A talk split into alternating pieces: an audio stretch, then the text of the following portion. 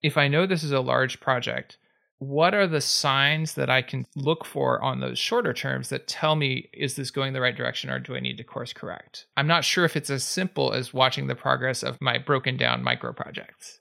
Maybe it is, but that's kind of where I'm stewing. Sorry, K-Ball. I've been Googling Seth Godin this whole time. That's okay. Did you find it? No, I might be completely wrong.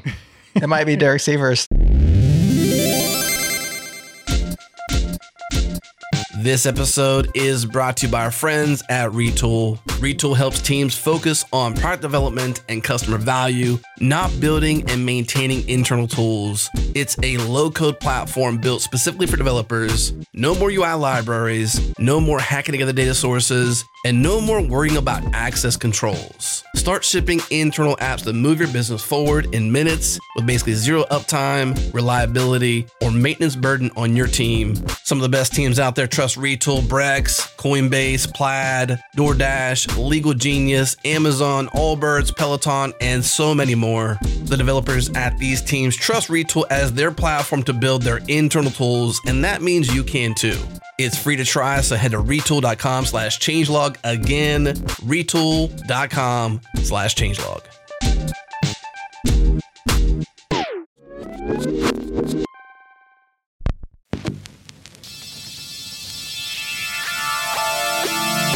This is JS Party, your weekly celebration of JavaScript and the web.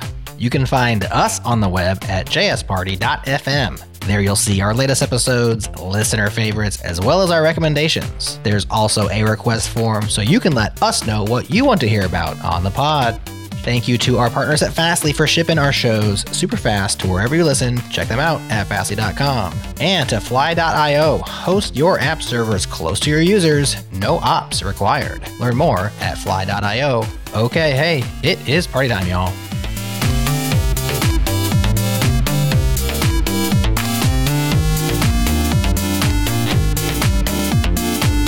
Ahoy, hoy, friends. Hey, I'm not supposed to say that. I'm Jared, your internet friend. I'm not Nick Nisi, but he's here. What's up, Nick? Ahoy, hoy. Can I still do it? Is there an echo in here? Yes, you can still do it. In fact, we're waiting for the day that Nick goes to a conference or an event, IRL, and somebody walks up and says, "Are you the hoy, hoy guy?" Aren't you waiting for that day? Won't that be fun? I am. I'll tell my children about that day. And not a hoy hoy, but hey, K-Ball, it's you. K-Ball, what's up? Hoy hoy? See, you can't pull it off. Only Nick can pull it off, no matter how hard we try. Hoy hoy? Ooh, that was actually pretty good. That was pretty good. Stop it. Don't move in on Nick's space, man. He's trying to create a brand. Now, every time you say that, do you pay a royalty to The Simpsons, to Matt Groening? Brought to you by Carl's Jr. There we go. Another one K-Ball won't get. I think I got to send my royalties to Nick, and then he forwards them on. Oh, and he can just take like a penny out of it and pass on the rest. Old school pyramid schemes. There you go. Well, if I had a nickel for every time I bombed an intro, I'd have one more nickel than I did it this morning because we're going nowhere. Let's get into the show. Hey, friends, we have an awesome show for you today. We're going to go ahead and get started with it.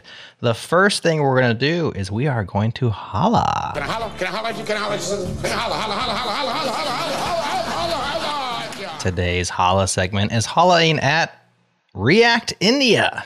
This is India's biggest React conference. It's back again, and this time it's going to be bigger, better, and hybrid, which is definitely a growing trend. If you haven't heard of the event, React India is an international conference that provides a platform for developers to share and discuss their insights and experiences with React. It provides developers from India an opportunity to meet, listen, and network with React developers and open source contributors from all around the world. This year, the event is held on September 22nd to September 24th. Like I said, it's hybrid, and so it will be live in Goa, India, and also online. They have some great speakers. Names you'll probably recognize, Tejas Kumar, been on the show recently, Josh Goldberg, Lydia Halley, and many more. So definitely attend React India if you're in the area. If you're not, don't worry about it. It's hybrid. Hop online, meet some folks, learn some cool things. So we'll have a link in the show notes to that. Like I said, it's just a few weeks away. So check it out, React India. This has been Holla. Can I holla? Can I holla at you? Can I holla at you? Can I holla, holla, holla, holla, holla, holla, holla, holla? Now, we have some other awesome segments for you as well. The first one we're going to do is I'm excited about X, where X is literally anything. However, we did not have a theme song for this, and I was not going to go sing a theme song because the last time I did that, K-Ball ridiculed me endlessly. And you deserved it. And last time Nick did that, I ridiculed him endlessly. So instead, I went out and talked to our good friend HorseJS, and I asked HorseJS if they would sing a Excited About X jingle. This is what they came up with. I'm excited. I'm excited about X. About X. About X. Where X is literally. And I mean literally. Anything. Thank you, HorseJS, for that spectacular jingle. We'll be sure to use that every single time. So, and that's it. How do we follow that? Right. And that's the segment, folks. Moving on.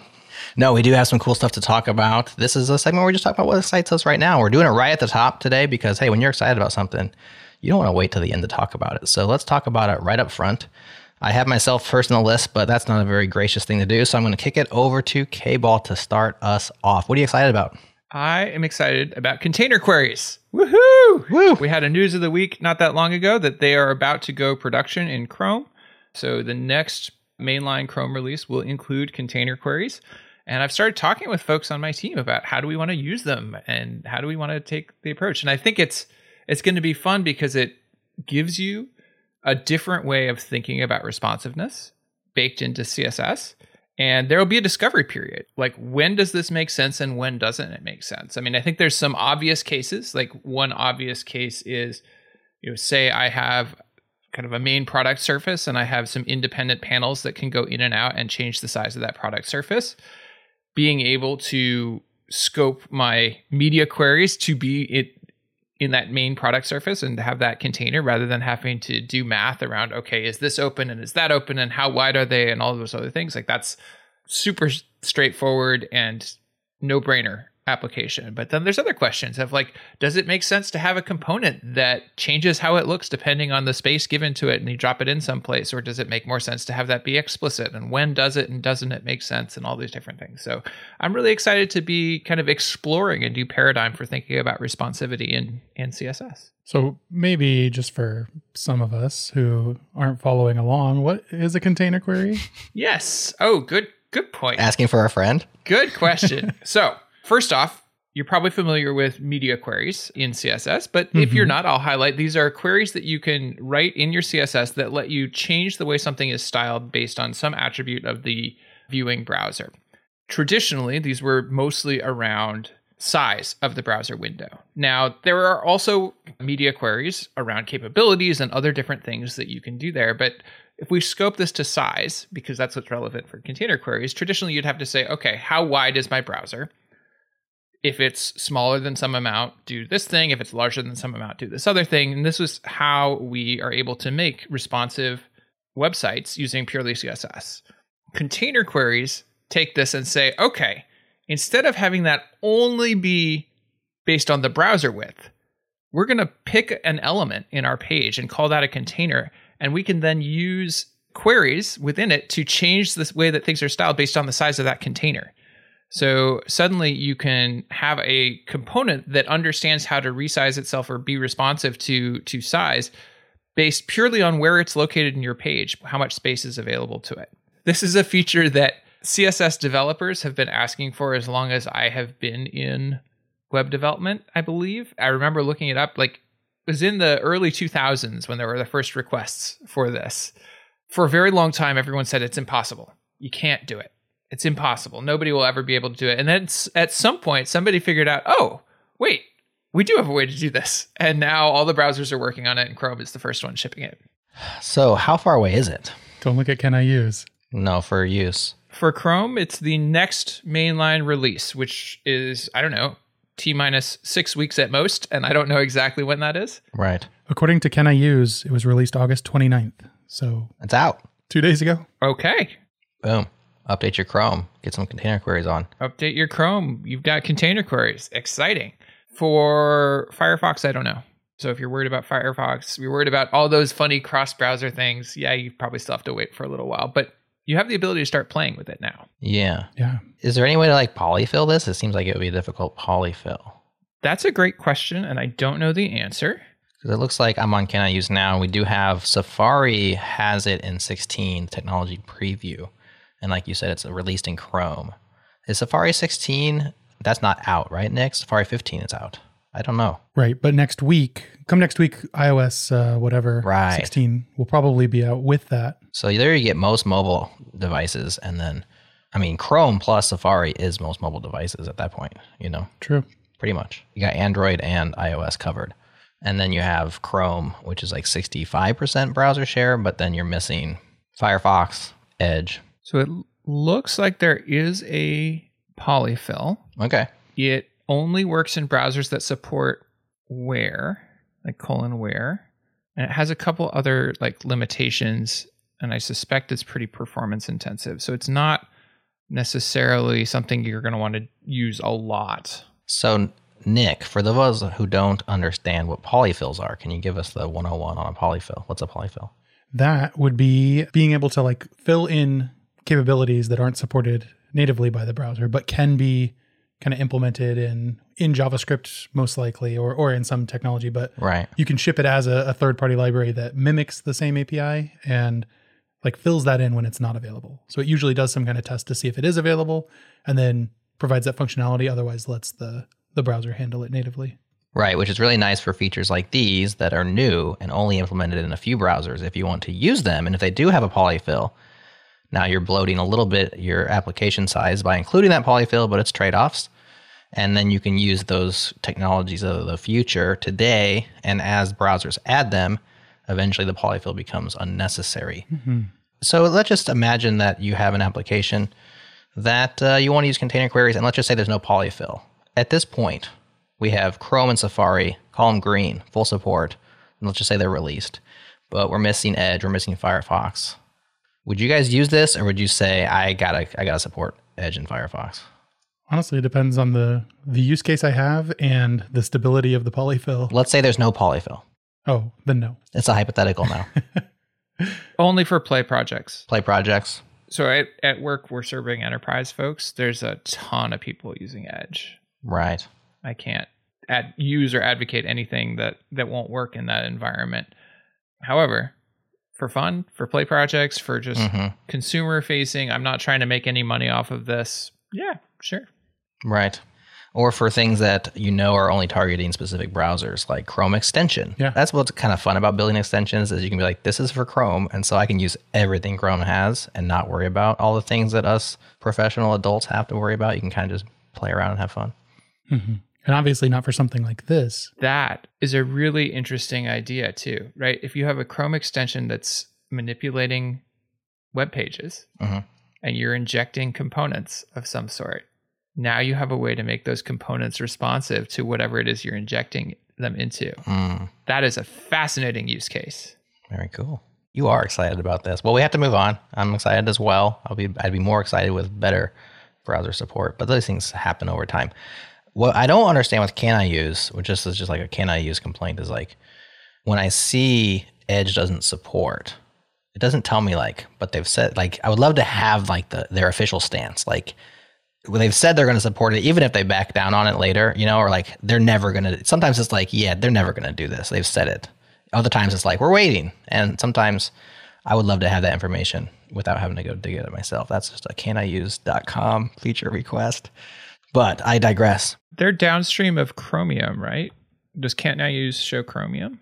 I don't think so. No, but well, I guess that's browser versions. But right, Chrome 105 is the one that included that, and Edge says that its version is 104. Presumably it's coming soon, but there's no... Oh, okay. I mean, I'm just reading that. I'm not... You're reading between the lines. Yeah, not sure if that's what they actually do.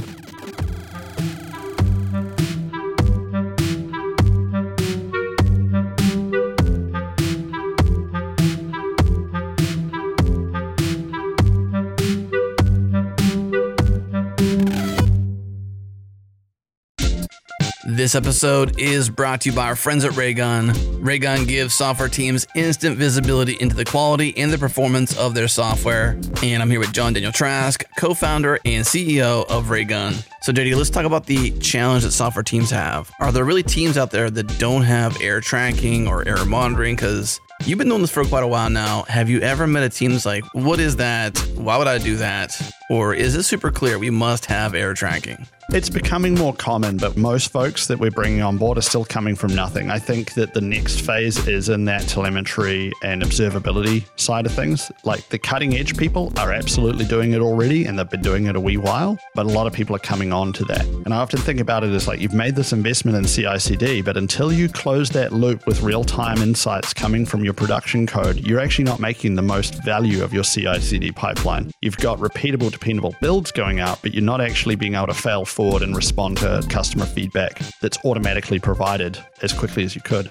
Okay, so if you are of the majority of new customers to Raygun, coming to them with no error monitoring, no error tracking in place, you can try it out for free today. A free 14-day trial is waiting for you at Raygun.com. No credit card required. Join thousands of software teams out there who use Raygun every single day. Learn more at Raygun.com. Again, Raygun.com.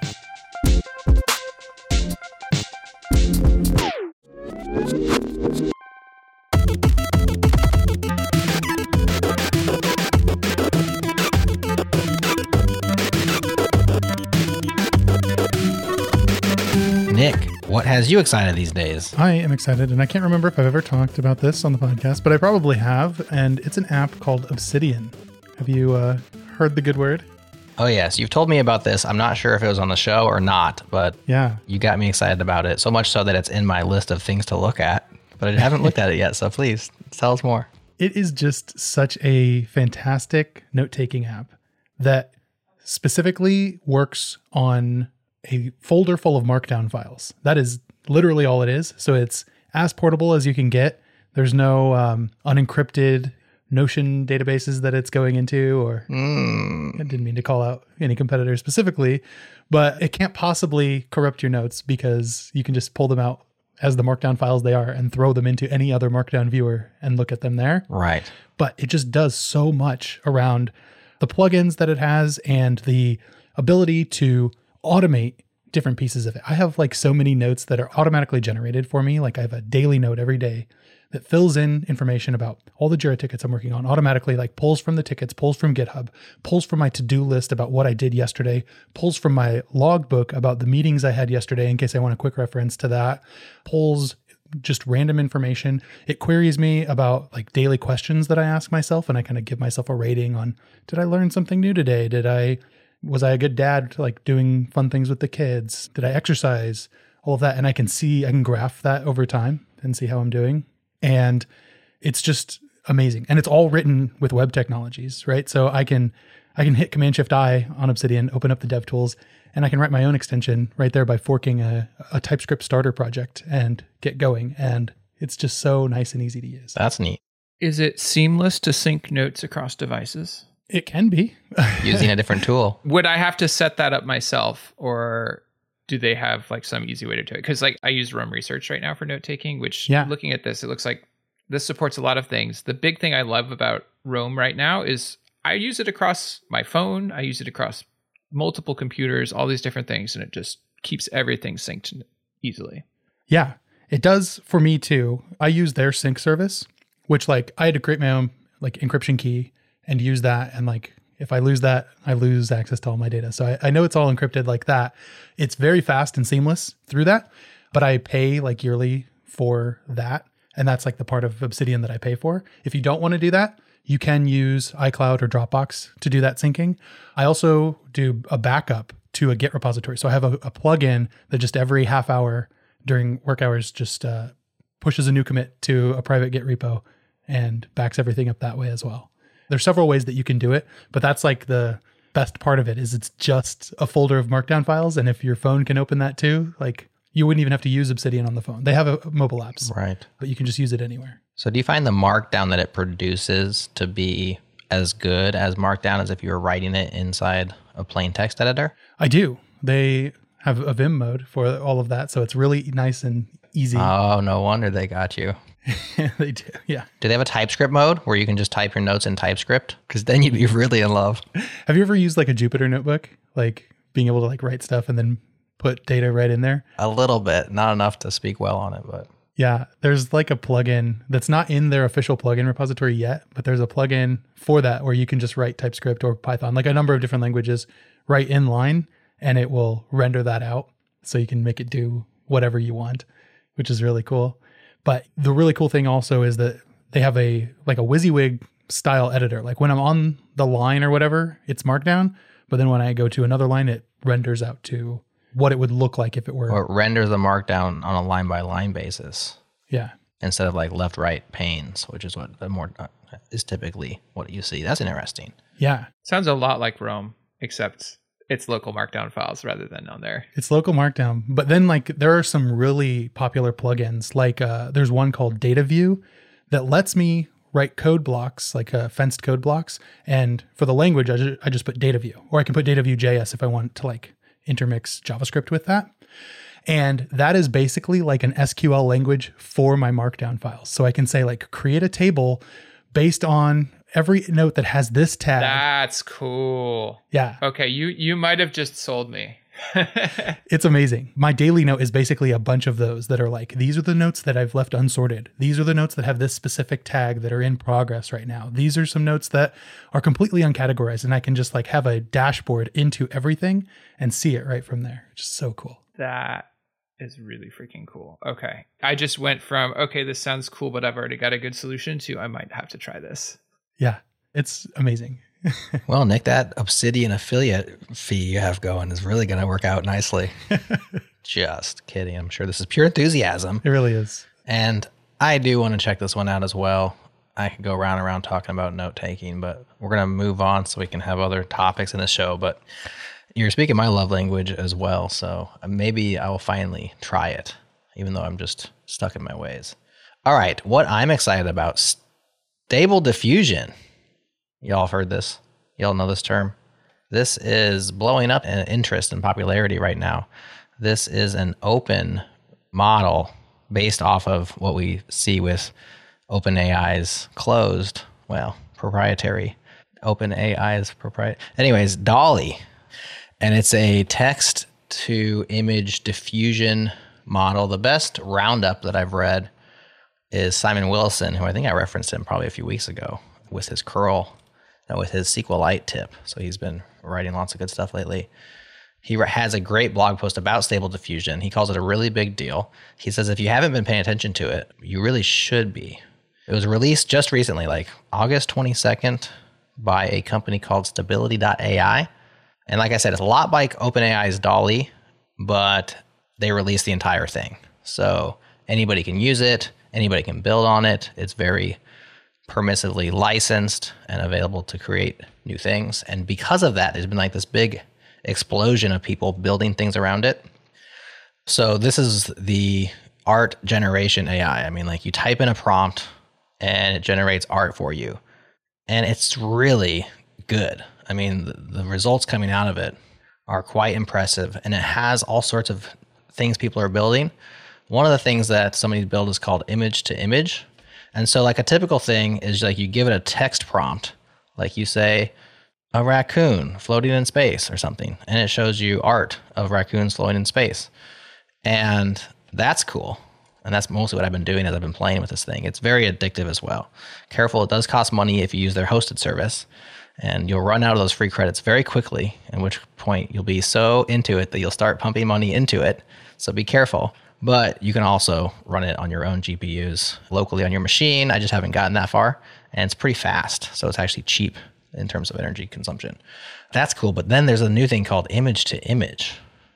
Okay. In this case, instead of just providing a text prompt, you provide a source image that you've like hand drawn or something. And then you provide it a text prompt. And so the example they give is like basically like line art of like a circle and some rectangles, you know, like you're kind of just like laying out what you want. And then the description is something along the lines of like a distant futuristic city full of tall buildings inside a huge transparent glass dome in the middle of a barren desert full of large dunes, sun rays, art station, dark sky full of stars with a shiny sun, massive scale, fog, highly detailed, cinematic, colorful. Like you feed it that And I will link to the results in the show notes from that, like your source image, which is like this really low res, almost like MS Paint style thing, then the text describing it, and then the results. And they're stunning. They're stunning. So that's just one thing that's going on. People are creating Photoshop plugins where you can just like highlight a section of your Photoshop project and like describe some stuff and hit like generate, and it inserts it right there. And then you can edit it, do it again, generate, inserts new stuff. The amount of art that's going to come out of this thing is going to be staggering. It's pretty exciting. I've been playing with it way too much. And it's so much fun. Have you guys tried it yet? K-Ball is nodding yes. I'm like going right now. I found somebody published on Hacker News, like a hosted thing. Yes. I'm actually thinking about this. This would be a cool way to generate blog post images, right? So you write something up. Like there's always a tricky thing of like, how do I generate a cool image to go with this? Like totally. Start with that, download it, add some text or what have you. So Peter Cooper of JavaScript Weekly and all those weekly newsletters, he has started to use this. He might be using actual DALL-E. He might be using Stable Diffusion. I'm not sure. DALL-E is like a sign up, paid for service. You know, there's a free plan, etc., that you have to use there. But like Stable Diffusion's like anybody can download this and use these things. And so people are really starting to like do cool stuff with it. But he's done that a few times at the top of his newsletters. And it is some super cool results. Like I subscribe to his Postgres Weekly, and you know the Postgres mascot's like an elephant, and like he just has this really cool artistic, like painted elephant at the top, and he's wearing like a spectacle. And the topic was like looking inside of Postgres. I don't know. It was like on point for the topic. It was like that's a really cool way to add some flair to your content. I put the link there in the chat if you guys want to check out the results of that thing I explained. It's so cool. Yeah. Some things I'm tinkering around with it. It's pretty hit or miss, but when it hits, it's really freaking cool. Yeah. There are ones that aren't as good. If you click through, if you're on the streamstudio.ai, I think is like the one that's the hosted service that's paid for and gives you some free credits to start. They have an actual thing where they'll teach you how to prompt it better. And once you read through that, you'll get much better results. The main thing is you actually have to tell it what kind of style you're looking for. You can tell it like specific artists. You can say like Rembrandt, and like it's going to do it in the style of Rembrandt, etc. So once you learn how to prompt it better, the results are more, I guess, consistent. But yeah, they're still going to be hit or miss. But that's a nice thing about having humans working with the AI, is then we can do the final, right, the last mile, right? We can pick the best one. It's human augmentation, not replacement. Yeah, it's like collabing with a computer, which is kind of weird, but cool. There was a conference I went to locally called Connectaha, and one of the speakers, every image that they had in their slides came from the DALL-E crayon site. Right. And it was just really cool seeing that. Like he just typed in like some prompt that was based on the slides, and it gave its best representation of what that could be. And it was a really cool way to talk about that. And he kind of also talked about how he did that. And it was kind of cool. I love that idea. Yeah, there's a lot of interesting, I guess, long-term will be legal as well as ethical questions, because these are similar to the way GitHub Copilots come in the question of like, okay, is this legal, first of all? Is it moral to do this, etc.? It's a very similar process, right? Like this thing gathers gigabytes and gigabytes and terabytes or whatever, like billions of pictures from around the web, distills them down into like, I don't know, matrix math or something, some crazy math things, and then uses that as like a filter through which to run this neural network, and out pops something quote unquote new or derivative, I guess is the right word. And, you know, the concept art that we're seeing come out of this, and think about how far it's come from the initial DALL-E release to this, and then go like a year or two ahead and think about what it'll be then.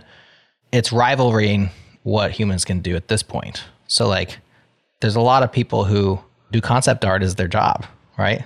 Or like branded content with artwork.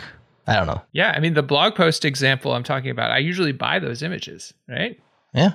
I mean, logos. But if I can generate it for what feels like free, because it's essentially, you know, embedded in my electricity bill and my already paid for laptop. Right. I probably will do that instead. Plus, if you're like, okay, I can pay, let's just take like I got a new company. We need a logo. I could hire a person, talk then tell them like distill down my company, like have them give me 3 iterations. Oh, I like that one. Let's go back. And and go through that whole process, which I'm sure I've done plenty of times, probably everybody else has as well. Or I can go for $10 onto this website and do like 10,000, just keep hitting the button and generate new ones till I find one that I like. It's going to be disruptive, but it's still exciting. I mean, it's really cool stuff. And I love the Stable Diffusion as opposed to DALL-E because of its open nature and the fact that you don't need to use a hosted service. You can download it, run it on your laptop. You can play with it. You can change it. You can build new things, which is what's happening. We're 6 days, 7 days since it got released, and there's already people who are like doing things you wouldn't have imagined with a hosted service. So that's cool. All right, I'll quit ranting. This has been Things That We're Excited About. I will not force you to listen to that jingle again. We'll just stop right here. Wait, you're not excited about the jingle? You don't sound very excited. Okay, fine. I'm excited. I'm excited. About X. About X. About X. Where X is literally. And I mean literally. Anything. Did you use Stable Diffusion to create that? Yeah. No, that's manual. I used Adobe Audition and my own brain, but I probably should have because it would have been better. Next time.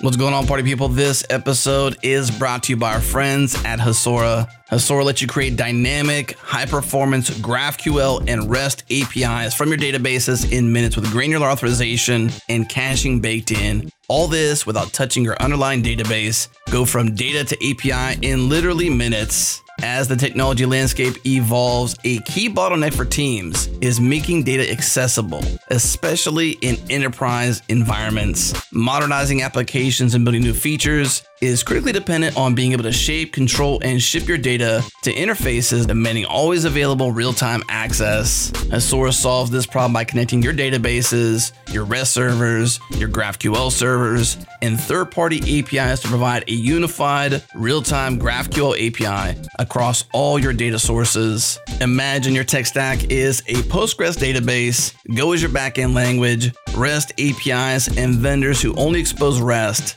and React for your front end. Hasora can give you an instant GraphQL API for your front end, an API that's protected with roles, caching, and everything you expect from a secure API, and the ability to connect all your services into a single API.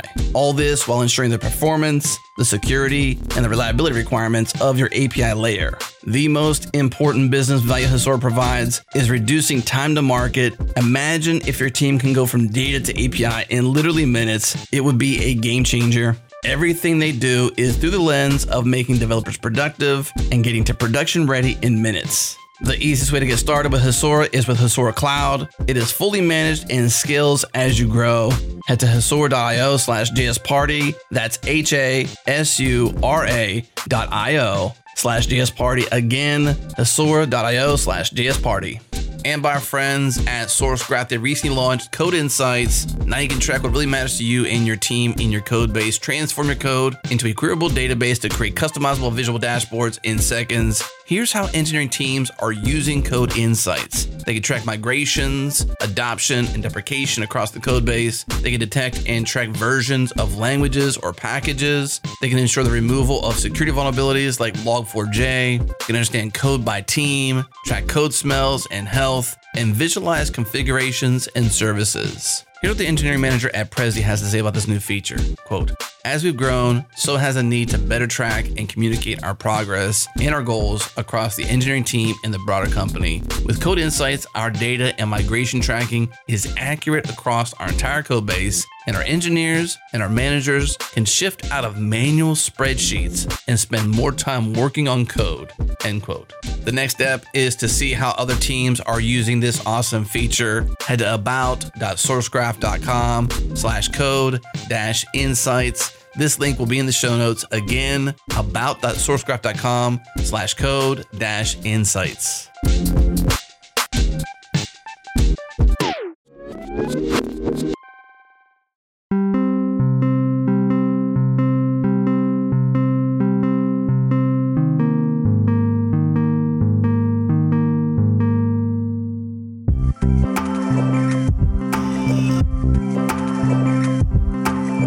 right, next up, we are going to discuss a topic that has been forming in the mind of K-Ball. It's not fully formed, but he's been forming it. I guess he wants some help to ping pong it off a few of us, maybe off of you, the listener.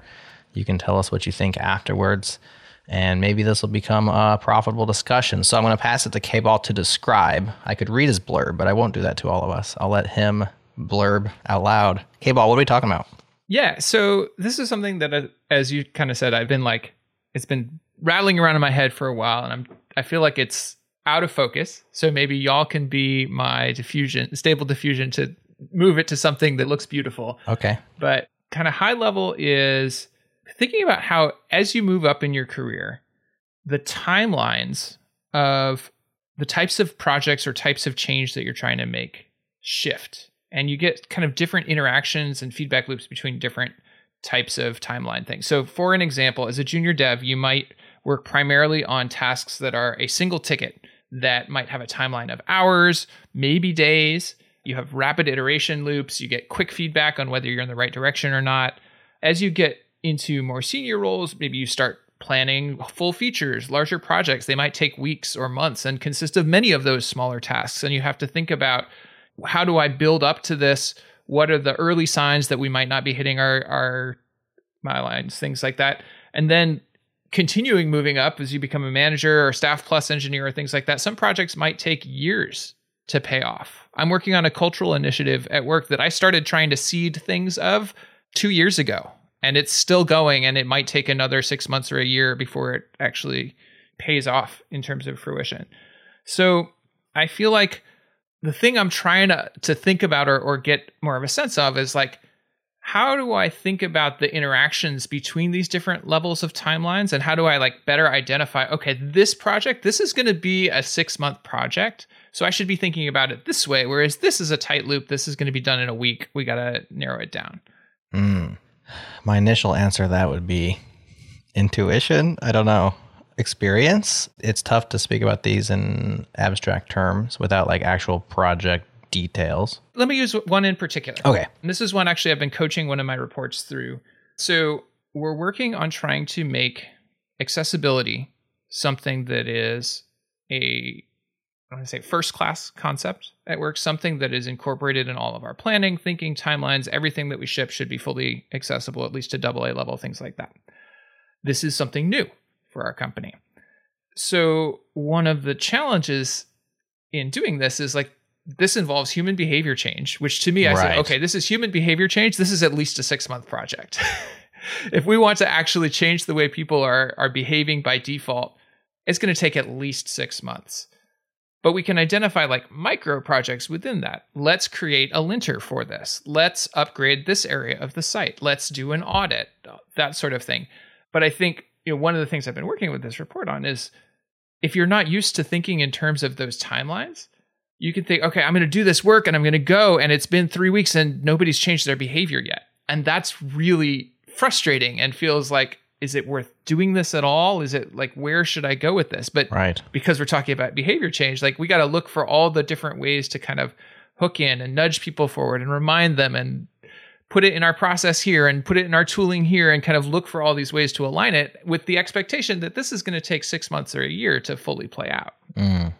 Yeah, I think in that case, you also have the fact that it's a cross-cutting concern, right? Like you can't silo it to a specific area of a website or to a specific team, right? Like there's kind of vertical features and there's like horizontal. And this would be a horizontal thing where it's like everybody in the engineering teams, however many there are, has to adopt plus design. Yeah, I mean, not just engineering, but like a product, et cetera, especially the people who are going ahead and implementing those things. But it probably starts even earlier than that with like design or actual thinking out of the product. But that's tough because how do you accomplish such a broad sweeping thing in an organization that does require behavior change?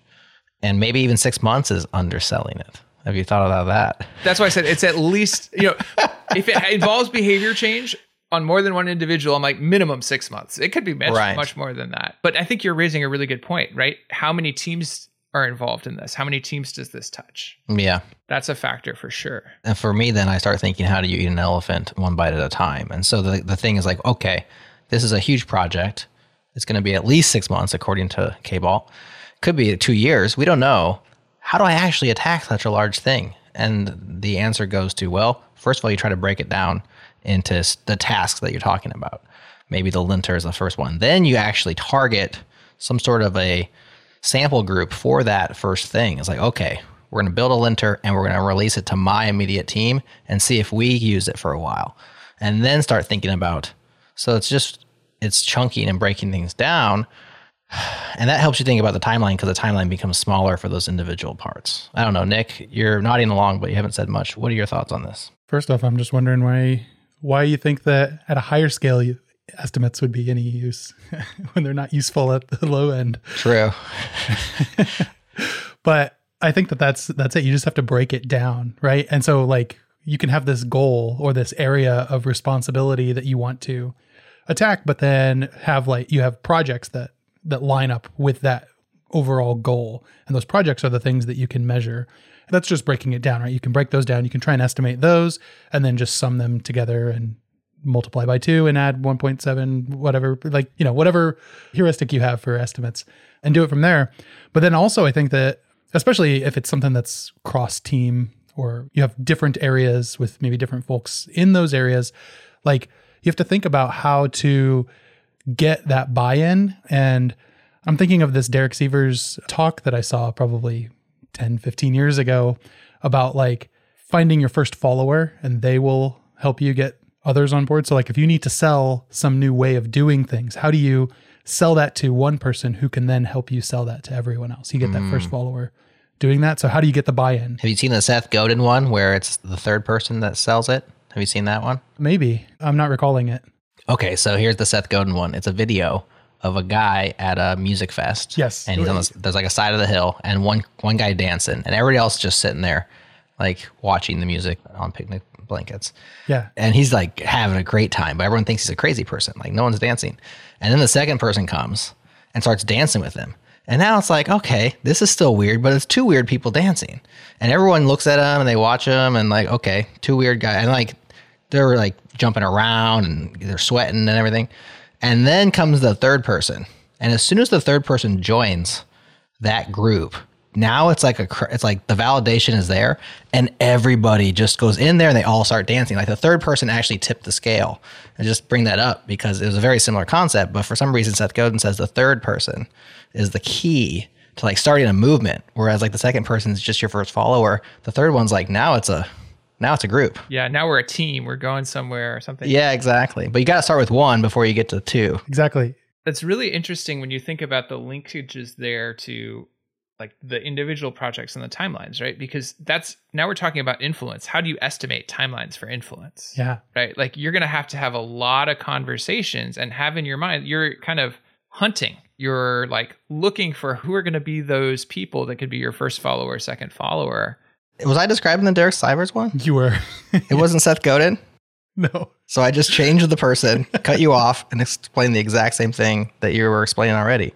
Exactly. But that's okay. Gosh. What an You're the first follower. It's perfect. So does he talk about the third one, though? I don't know. That's where I got confused on it. Pretty sure this is also on Seth Godin's blog, but he talks about the third one. It might have been Seth Godin did a like take on... This was back when they did... blogosphere, right? Reaction blogs. Like one guy would blog and then the other person would blog based on what they were saying. Yeah.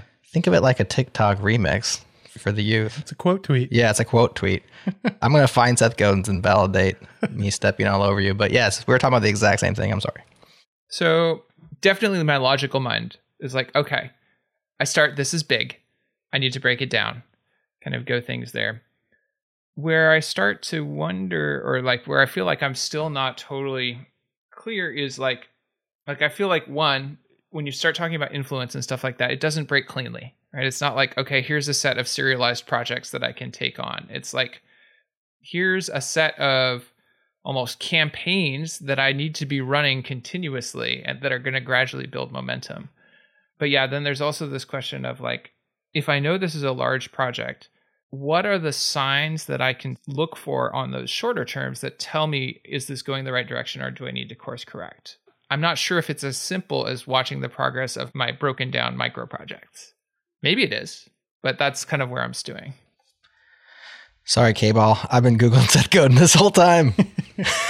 That's okay. Did you find it? No, I might be completely wrong. It might be Derek Sivers. See, if you had Obsidian, you could search through your notes and keep track of it. Exactly. Oh, you assume I would have noted that down. It was like a decade ago. How am I supposed to get this right? Yeah. We can't even tell by watching the video because the quality is so poor that you can't even see who that is. So I remember specifically a blog post where it explains how special that third person is. It's like the video is embedded, but there's actual text around it. I wonder if Derek Sivers wrote that as well. But that's what I'm looking for. So I wasn't listening, Cable. I'm a bad friend. That's okay. I don't know what Nick's excuse was.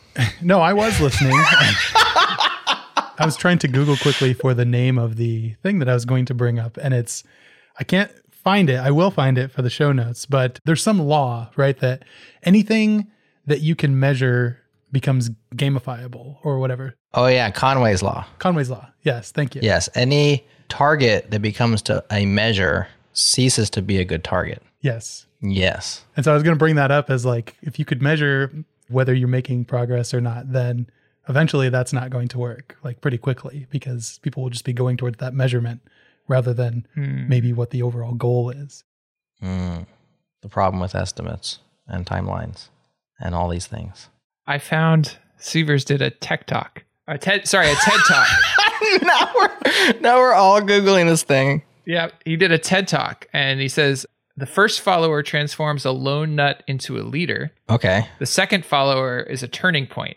It's proof the first has done well. Now it's not a lone nut and it's not two lone nuts. Three is a crowd and a crowd is news. That's what I was referring to. So I think it was Sivers the whole way along. The smoking gun. But I'm sure Seth Godin will appreciate the fact that his brand has been so strong in this space. His brand is so strong. It's like the everything was Mark Twain type of thing, right? Yeah, exactly. Or Albert Einstein. Okay, so Sivers the whole time. Sorry, Derek. And is that called the first follower or is it called the second follower? The TED Talk, I think, is called How to Start a Movement. Okay. Yes. And his, I found this through something on his blog. That's titled Leadership Lessons from Dancing Guy. Okay. That's definitely the content that we're referring to. I just thought Nick was talking about one follower, and I was like, no, there's two followers. That's the whole point. Oh, yeah. So continue to apologize. But you might have to be out there dancing for a long time before you get those followers. And how do you estimate how long you need to dance? Maybe I should stop dancing because it's been 30 minutes and I'm getting sweaty, but nobody's dancing with me. Right. How do you know? That's where Seth Godin's book, The Dip, comes in. Yes! Tie it all together. Say more. It's been a long time since I've read that one, too, but that is effectively like... Oh, let me tell you. No. It's when to keep going and when to give up, I think. Well, should we keep going or should we give up here? So I think Dancing Guy is an interesting example in some ways because... He's not explicitly asking people to come out and dance. He's out there leading by example purely. I think if you're trying to lead change in an organization, there's an important piece is you should be actively seeking out those followers and kind of trying to get a sense of like, right, what is important to you? How can I tie what's important to you into this thing that I'm trying to achieve so that you become my first follower, second follower crowd that creates a movement? Yeah, it's more like a wedding party where it's more intentional. So like similar problem at a wedding, like maybe you're having a wedding reception after the ceremony is over and you'd like to have dancing at your ceremony, but you know everyone's kind of sitting around, they're not dancing. And so of course you start with the married couple and then you bring in the parents perhaps. There's a few special dances, but then a good strategy to get people dancing is to have the people who are on the floor go out into the crowd and convince somebody to come with them. So it's way more intentional. And if you can get that going, a similar effect happens. But you have to actually convince somebody like this is a good idea. And it's always hardest to convince the first couple of people. But once you have the movement, it's easy to follow the crowd. So maybe that's a better alignment with what you're talking about here, where it's actually like, how do I persuade to get this thing going inside of this organization and actually affect change versus just being out here dancing all by myself. Yeah. And the thing I like about that as well is when you first start trying to make change inside of organizations, you'll run into this where getting that first couple of followers and getting them going takes a tremendous amount of time. And then at some point you hit this place where they're ready and they're going out and pulling people in. And it seems like now the change happens very quickly. And so someone who's not kind of thinking about the time scale and thinking about all of those different leading things will say, oh, this change happened really fast. And then if you talk about the person who made it happen, they say, you know what, I've been working on this for 3 years. You saw the changes that happened in 3 months at the end of the project. Right. Yeah, the overnight success that's been going for a decade. This reminds me, we had a conversation on the changelog with Corey Wilkerson from GitHub, and he talked about affecting change inside of GitHub. You know how GitHub, like they moved everybody over to Codespaces, like their whole engine, I mean, not 100%, but like 90x% of their engineers now use GitHub Codespaces, and they're coding in the cloud, which, you know, talk about something that's difficult to convince an engineer to do is like adopt this new coding environment. And he talked about in detail how he went about evangelizing, leading, you know, persuading people inside of GitHub to try Codespaces, to use it, to adopt it, and how that spread over time to the point where they got there. So that might be, if you're interested in this topic, maybe not on the timeline side, but on like the persuasion side, he gives a lot of actual strategies that he employed to get that done. I'll put that one in the show notes, episode 459 of the changelog. A bigger conversation, but inside that was this deal where he had to do this, not completely by himself, but as a leader inside a large engineering team in order to adopt a brand new way of building stuff. And he got it done. It reminds me also of the sort of adages for startups about doing things, or startup founders about doing things that don't scale. And the stories of the Collison brothers starting up Stripe and literally going to people and being like, no, give me your laptop. I will code in a Stripe integration for you, and kind of doing this because, to the point we've been discussing, those first followers are what turns this from this is something weird and new to, no, this is the cool new thing. And here I just thought we were supposed to write code for a living. Yeah. You can do that, and you will sort of top out probably around a senior engineering level at most large orgs. And you can make a very good living just writing code. But if you want to keep advancing up the career ladder or keep advancing your influence, I think all this stuff is super important. Isn't that sad? The more senior you get, the less direct influence you have. Not necessarily, but the less code influence you have. Right. You have more influence potentially, but there's more leverage at the higher levels. Yeah. The further away you are from the code editor, the more leverage you have, but the less tactile. But that also ties into these feedback loops, right? Part of what makes the coding so satisfactory is you get this really tight feedback loop. Right. If you got a good dev environment, it's like seconds. I tweaked this thing and now it's different. And I tweaked this thing and now it's different. That like very tight feedback loop is extremely satisfying. Yeah. That's actually one of the reasons I've been thinking about this a lot, is both I and then some of the people I'm coaching are moving more into architecture, strategic roles, change making, all these different things. And it's, you have to like figure out like, what are the signals? How do I look for am I actually doing the right thing and moving in the right direction? Mm-hmm. Mm. It's much harder to revert bad policy than it is a bad commit. Yeah, that too. Well, if I learned anything from Nick Nisi by way of Seth Godin, it's you have to know when to power through and you have to know when to stop. And I feel like we powered through and we came to a very good place. And I think it's time now to stop. And so this has been a very interesting conversation. It's gone many places I didn't expect, and that's always fun. We hope that you all enjoyed going on that party with us. We'll put a link to Derek Sivers' stuff on Starting Movements, and we will not link to Seth Godin's stuff on Starting Movements, but we'll put the dip in there for you if you want to check that out. K-Ball, Nick, thanks so much for partying with us today. Any parting words or final thoughts before we call the show? Ahoy, hoy. That was not Nick. That was an imposter. Impressive, though. That was totally sus. Are people still staying sus? I don't know. I'm always a month behind, just like Nick is on TikTok/Instagram. That has become a thing inside our household because our kids got excited about watching Among Us. And then we started playing Among Us in real life in our household, which, by the way, if we were going to do pro tips and you have kids, get them excited about Among Us in real life. It's a great way to get them doing chores. In real life. Because you put the chores that you need to get done as the tasks in your Among Us tasks in real life. And you, even if they're not doing the ones that are the actual chores, like you could do chores. They're playing a game. They're totally happy. You're getting done, and it's great. Just got to bleep you. I'm going to bleep your hoy hoy and your other words.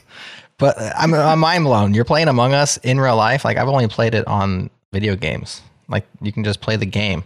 Yes, you play Among Us and you get like a whiteboard. You write out a bunch of tasks. It's all DIY. There's not like a thing you buy. Totally DIY. Okay. Write out a bunch of tasks that you got to do. Get a bunch of like paper slips and write, you know, crewmate or... And you get your kids doing chores. Yeah, you write up, and some of them... That is sus. Like, put away this thing, or like this thing needs to be cleaned up, or make the beds. Those are the tasks. And of course, it has to be something where you're okay if the imposter undoes it, right? Like, make the beds and they undo the beds, not a big deal. Clean up the floors. You don't want them dumping stuff on the floor again, right? Or like dirt or whatever. I feel like my kid would see straight through this and be like, nah. You got to include one, they got to start being excited by Among Us. Okay. So if they're excited by Among Us, you say, hey guys, we're going to do Among Us in real life. Okay. And you got to include some ringers too, that are not just chores, but like are fun things that they got to do. Okay. But even if it's like, you're trying to get time to get this stuff done while they're entertaining, and I don't know about your kids, you got enough, maybe they entertain each other just fine, but ours will like go at it. But you get them playing Among Us, and like now it's fun and it's a game, and they're working on this and they're working on this, and I'm doing the dishes over here because that's on our task list, man. I like it. I'm going to try it. Nick, any final words from you? Ahoy, ahoy. And with that, I'm just kidding. Do you want to say something? No. It's perfect. That's perfect. All right. I'm Jared. This is JS Party. Thanks for hanging out, and we'll talk to y'all on the next one.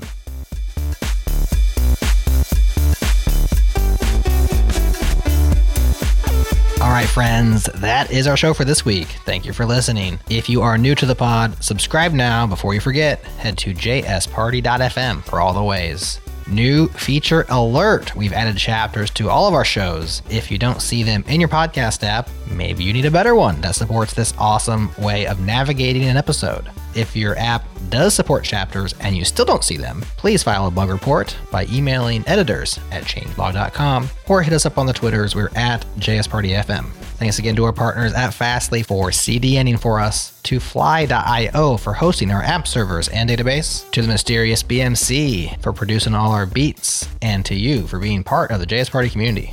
We appreciate you. Next up on the pod, Nick and K-Ball are back. This time they have Austin Guild joining them to discuss many topics, including a little-known feature of HTML that lets you access a user's camera. Stay tuned for that. We'll drop it into your podcast app next week.